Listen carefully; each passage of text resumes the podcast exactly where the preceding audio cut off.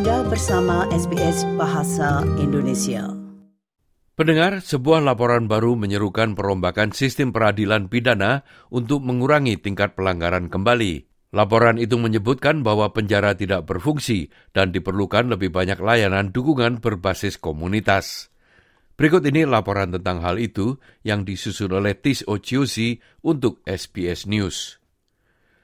Claude Robinson mengetahui pentingnya harapan dan koneksi setelah menjalani hukuman di penjara.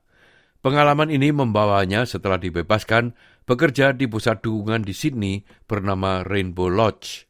So, you know, one of the issues when we incarcerate people is it breaks that connection to family and community. And we know that the people that do well in life, whether they've been incarcerated or the general population, the ones who thrive have a really good family setting and a really good community setting. When we incarcerate people and continually do that, we sever that connection that's so important to good outcomes. So Rainbow Lodge does, you know, and the men here say that we become like their family, you know. Robinson mengatakan perumahan yang tidak stabil adalah hambatan terbesar bagi mereka untuk keluar dari sistem penjara. And as we all know, if you don't have stable housing and accommodation, you know, you can't meet all the other issues. You know, most of the men we work, work with are dealing with trauma, mental health, drug and alcohol issues. And then the First Nations men, you know, on top of that, you have all the intergenerational stuff, the impacts of colonisation. And in New South Wales, you know, we have the highest rate of First Nation incarceration in the world. So, you know, it's a real issue. Dari pengalamannya sendiri sebagai mentor, ia mengatakan tidak mungkin menghukum seseorang karena suatu perilaku. Sentimen serupa juga dimiliki oleh inisiatif reformasi keadilan. Mereka merilis sebuah laporan di Victoria yang mendorong agar layanan dukungan menjadi fokus sistem peradilan pidana. Direktur Eksekutif Inisiatif Reformasi Peradilan adalah Dr. Mindy Sotiri. What the report really points out is that jailing's failing. It's not working to deter people from committing crime. It's not working to rehabilitate, and it's certainly not working to keep the community safe. What we also point out in this report there are multiple evidence based alternatives that genuinely make a difference when it comes to actually addressing the drivers of contact with the criminal justice system. Laporan tersebut menemukan total biaya sistem penjara dewasa di Victoria pada tahun 2021-2022 adalah 1,3 miliar dolar dan 220 juta lainnya dihabiskan untuk penahanan anak-anak.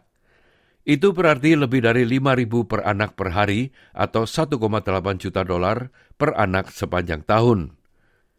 Sarah Stilianos adalah salah satu warga Victoria yang pernah dipenjara di masa lalu.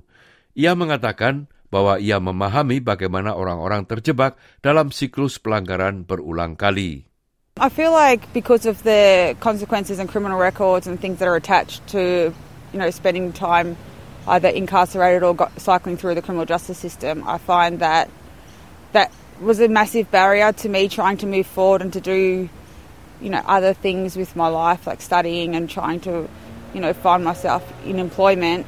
I found it really challenging to kind of take those next steps because of the stigma and the criminal record holding me back and, and, and being a huge barrier.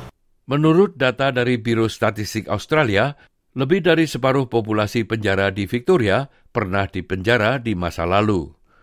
Robert Tigner adalah ketua inisiatif reformasi keadilan dan mantan menteri urusan aborigin dan penduduk pribumi Selat Torres di pemerintahan Hawke. Ia mengatakan keadaan penahanan di seluruh negara ini menuju ke arah yang salah, khususnya bagi orang-orang First Nations. It's absolutely not been heading in the right direction uh, Australia wide. I mean, the level of Aboriginal incarceration is at record levels.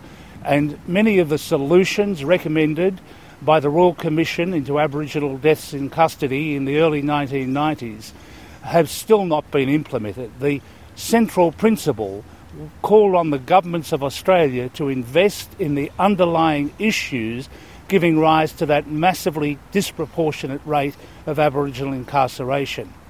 Laporan tersebut menyerukan Breaking the Cycle Fund senilai 300 juta dolar untuk berinvestasi dalam program-program yang berbasis bukti dan dipimpin oleh masyarakat. Dikatakan setidaknya 40 persen dari dana itu harus diarahkan ke kelompok-kelompok yang dipimpin oleh First Nations untuk mengatasi keterwakilan penduduk asli Australia yang berkelebihan dalam sistem peradilan. Mario Smith adalah CEO grup layanan masyarakat FACRO. This is very specialised evidence-based work.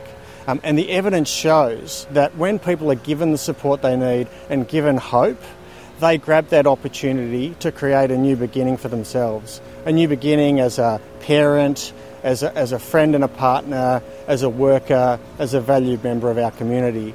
And that's the vision that this report sketches out.